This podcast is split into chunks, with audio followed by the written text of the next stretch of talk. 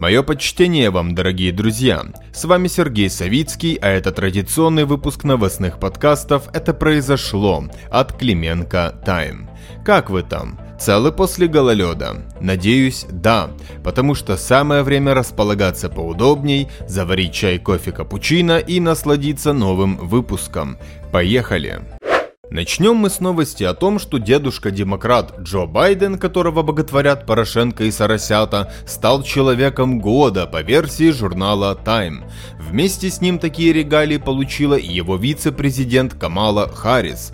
Редактор издания Эдвард Фельсенталь так комментирует данный выбор. Можно с уверенностью сказать, что историки будут смотреть на 2020 год как на решающий поворотный момент на многих фронтах. Джо Байден и Камала Харрис – это две две персоны, чей выбор отразил основные события этого года и чьи судьбы определять роль нации в мире и будущее американского эксперимента.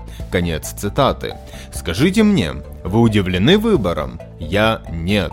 Почему, спросите вы? Да потому что можно ожидать чего угодно от издания, которое в прошлом году выбрало Грету Тунберг, а в позапрошлом Стражи, но не галактики, а журналисты, гонимые за свои взгляды, куда попал Аркадий Бабченко. Да, Аркаша у нас был человеком года.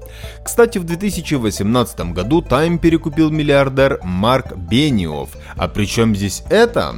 При том, что в статье Market Watch в октябре 2018 года указано, что Бенев сделал вклад в Демпартию США в размере 188 900 долларов. Редактор Фельсенталь также отличился мелкими пожертвованиями в Демпартию. Совпадение? Не думаю.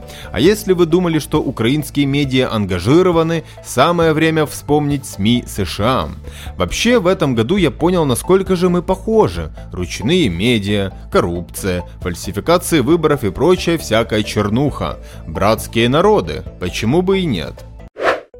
А теперь самое время рубрики «Киев Кличко». Начиная со вчерашнего дня Киев превратился в ледяной каток, а жители столицы из пешеходов превратились в фигуристов. Если вчера коммунальные работники не смогли отреагировать оперативно по объективным причинам, то сейчас уже вроде бы как начали шевелиться, потому что ситуация с ледяным катком продолжилась и сегодня. И да, за минувшие сутки только официально 163 человека были травмированы из-за рекордного гололеда, о чем заявила глава пресс-службы Департамента здравоохранения КГГА Наталья Вишневская. Может быть ледяной дождь был неожиданностью, раз у Кличко могут только выступать статистами пострадавшим людям? А нет. О ледяном дожде было известно еще в минувшее воскресенье, 6 декабря. В частности, такой прогноз давал сервис The Weather Channel, который дает прогнозы для приложения погоды на iPhone. Вот мне интересно, вечно раздражающий меня Кличко и его профильные подчиненные могли заглянуть в прогноз погоды на своих телефонах? Можете не отвечать. Вопрос риторический. У КГГА было время на подготовку.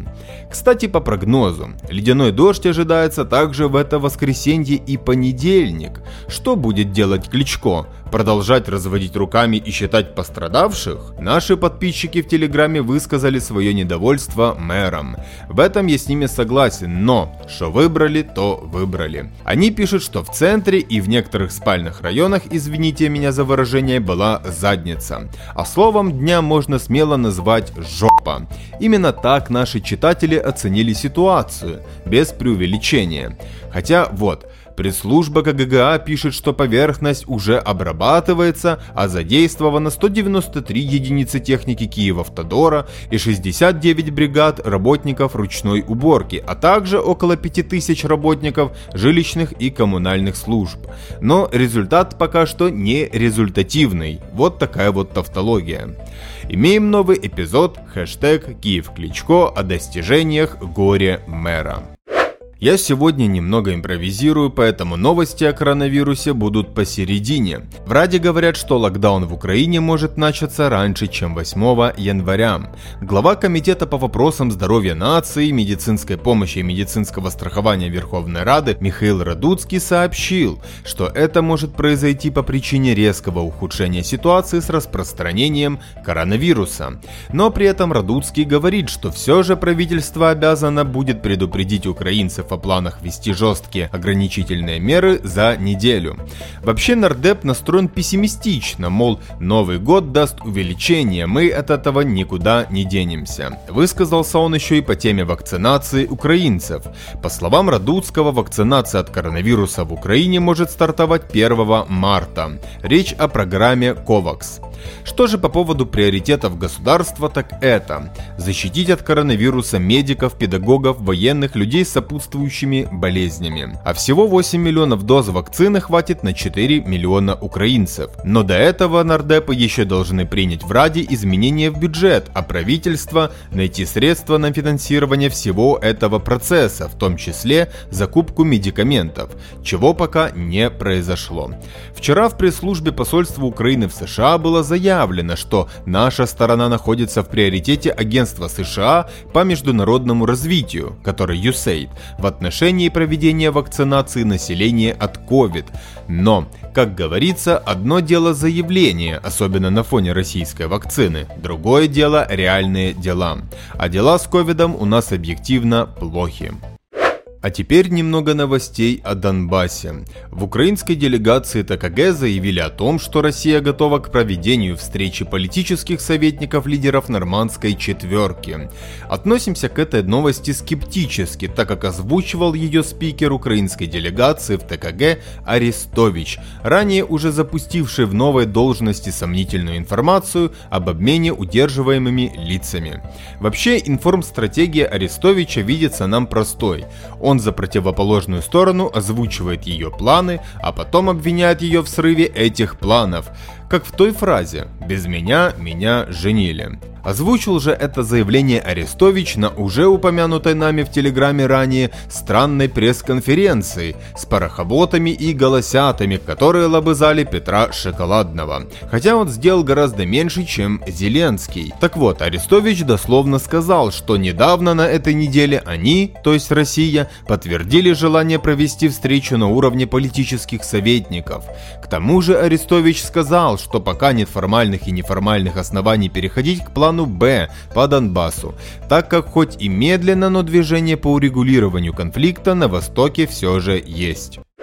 А теперь поговорим о судебном деле, которое было, а теперь внезапно его не стало. Речь идет о деле о запрете деятельности партии Шария в окружном административном суде Киева, которое теперь закрыто. Это то, где в суд на Шария подал иск его однофамилец Виктор. Новость сообщает пресс-служба ОАСК, цитирую. Окружной административный суд города Киева закрыл производство по делу по иску Виктора Шария в Министерство юстиции Украины.